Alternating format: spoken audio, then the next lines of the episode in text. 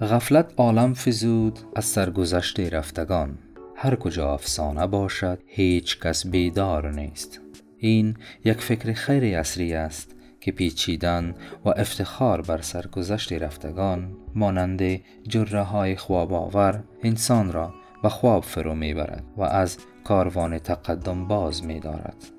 واقعا بیدل روحا متوجه اصر نو بوده و بسیاری از افکار جدید را در خاطر داشته است.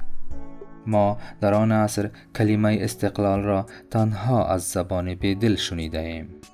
یک دو بیت دیگر از این غزل هرس خلقی را در این محفل و مخموری گداخت غیر چشم سیر جام هیچ کس سرشار نیست مفت چشم ماست سیر این چمن اما چه سود؟ این قدر رنگی که می بالد کم از دیوار نیست. و السلام